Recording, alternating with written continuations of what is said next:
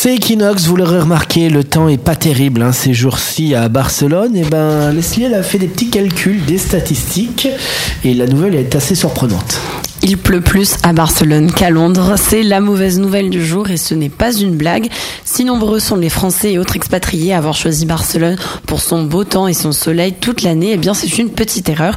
On n'est pas épargné par la pluie, bien au contraire. L'observatoire Fabra de la capitale catalane nous a révélé qu'en moyenne, il tombe 621 mm de pluie en 57 jours en moyenne à Barcelone, alors que du côté de Londres, l'observatoire du parc Greenwich nous explique que c'est en moyenne 557 mm de précipitation, donc c'est donc bien moins dans la capitale anglaise, mais attention, ils sont répartis sur 109 jours, donc la nuance est là.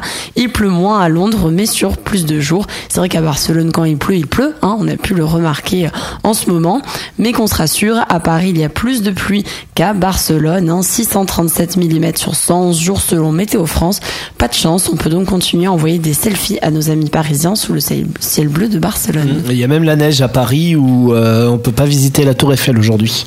Ah, bah tu vois, pas de peau, vraiment. Equinox Radio.